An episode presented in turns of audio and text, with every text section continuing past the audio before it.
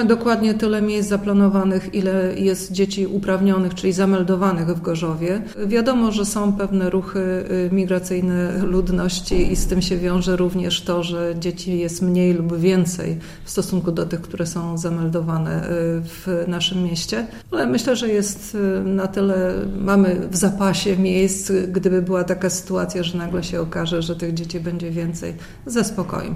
Oczywiście nie gwarantujemy, że do tego przedszkola, do którego rodzic będzie chciał dziecko posłać, tam się dostanie, natomiast miejsc w ogóle nie zabraknie.